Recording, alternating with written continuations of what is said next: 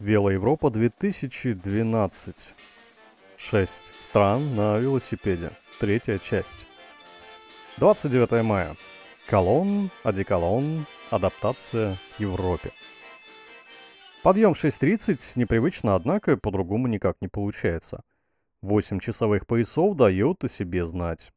Дома уже 14.30. Катаемся по Кёльну с целью купить газ и котелки для приготовления еды коврики для сна, каску для головы, масло для велика. В общем, все, что не надо было вести с собой.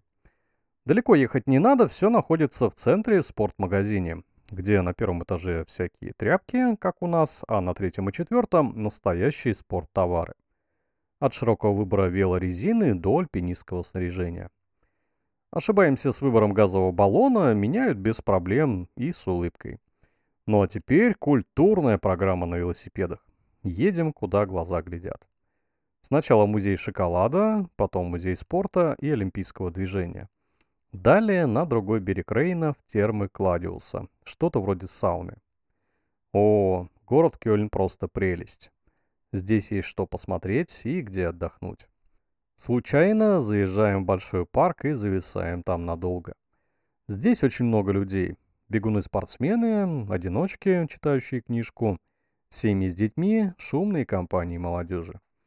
Кто-то просто лежит на траве, кто играет в футбол или катается на качелях. Такой филиал рая на земле. Люди радуются, смеются, играют, целуются, все довольны и счастливы. Мы привыкаем к Европе, пока еще чувствуем себя здесь чужими. Все здесь не как у нас на родине.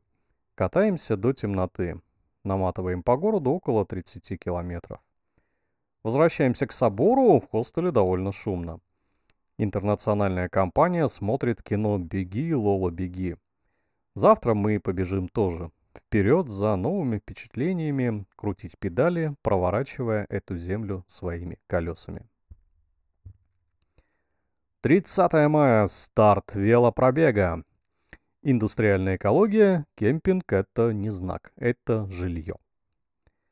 Подъем в 7.30. Китайцы и тайванец, соседи, еще спят. Но мы разбудили всех своими сборами. Вещи еле влезли в большой велорюкзак.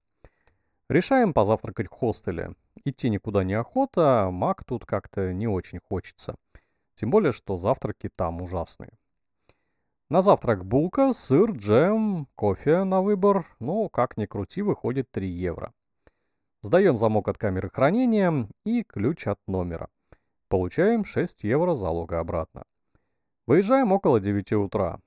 Рюкзак на багажнике, малый рюкзак с ноутбуком, сумка поясная с документами на себе. Ужас, сколько вещей я взял с собой. А еще целую кучу оставил дома. И недостающее купил в Москве и Кёльне. Нам нужно достать воды, скорее всего купить, и какой-нибудь перекус в дорогу. Информация в хостеле говорит, что как раз на пути следования есть куча супермаркетов. И правда, сразу за ЖД путями заходим в первый попавшийся. Он называется Хос Супермаркет. Там китайцы торгуют китайскими товарами. Есть пиво, которое можно купить даже в городе Хэйхэ напротив моего родного города Благовещенска. И, конечно, хозяева из Китая. Берем там воду, манго в консервах, а на кассе за нихао я получаю улыбку от девушки. Выезжаем на велодорожку по левой стороне Рейна. Едем вдоль реки. Я думал, Рейн это как Зея плюс Амур плюс Бурея. Однако возьмите примерно четверть ширины Амура, и вот вам Рейн. Тем не менее, по количеству мостов, по движению паромов и грузовых судов, эта река обгоняет все наши вместе взятые. Начало Рейнской велодорожки обозначено большим щитом карты с указанием нашего местоположения. На плане нарисована велодорожная сеть, в которой мы пока ничего не можем сообразить. Ладно, поедем по навигатору и вдоль реки. Более-менее понятно красные знаки и указатели с названием города и километражом. И все это сделано для велосипедистов. Очень удобно. По дороге нам встречается куча велосипедистов, и почти каждый нас приветствует. Мы отвечаем «hello» или «hi». Сегодня едем до города Мёрс через город Дюссельдорф. Здесь все так близко и компактно, что даже не верится. Как и говорили коллеги, велосипедисты из Петербурга, вы будете ехать по промзонам. Так и выходит. Но, тем не менее, все очень красиво, а едется хорошо и приятно. Вот они, одни из монстров Рейнско-Рурского региона. Заводы Байер и Форд. Гигантские территории. Мы проезжаем 27-ю проходную. Хм, сколько же их всего. Плутаем среди корпусов, и вот спасительный красный знак велодорожки. Еле выезжаем к реке. Ну а вдоль идет та же самая дорога. Долго едем хвостом за компанией пенсионеров-велосипедистов. На очередном переезде дороги тормозим, думаем, как доехать до Мерса покороче. От колонны отрывается немец лет за 50, спрашивает, вам куда? Объясняем.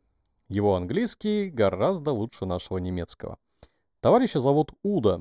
Говорит, вы там не едьте, там все скучно, а я вам покажу настоящую Германию. Он ведет нас к прекрасному месту с замками, фонтанами и красотами. Говорит, вот на другой стороне Рейна много интересного. Платит за паром за нас полтора евро с человека. И говорит, как доехать, куда нам надо. Хороший дядька. Как выяснилось, ему больше 60 лет, а ездит как заяц. Мы опять заходим в супермаркет, покупаем немного еды на обед, хотя с местным изобилием хочется купить вообще все. Возвращаемся к Рейну и на берегу обедаем немецким хлебом и сыром. На узкой реке народ отдыхает, купается и загорает. А мы едем дальше. Медленно доезжаем до моста. В Дюссельдорф нам нет смысла ехать, у нас есть еда, газ и навигатор с маршрутом до ближайшего кемпинга. Ну вот и стоянка закрыта, как так? Нет, выходит хозяйка, говорит, ну welcome что ли? С вас 14 евро за место для палатки и за вас двоих. Ну и хорошо. Вот вам ключ от туалета, душа и мойки для посуды. Проходим 15 метров от входа, зеленая травка, такие же велосипедисты в палатках. Действительно классное место. И вот сейчас я и Андрей сидим на берегу реки Рейн. Пьем чай, любуемся на звезды и пишем эти строки. В небе проносятся самолеты из Дюссельдорфа. Но вообще тихо и спокойно. Дописываю еще две строки. Дома 6 утра. Спать.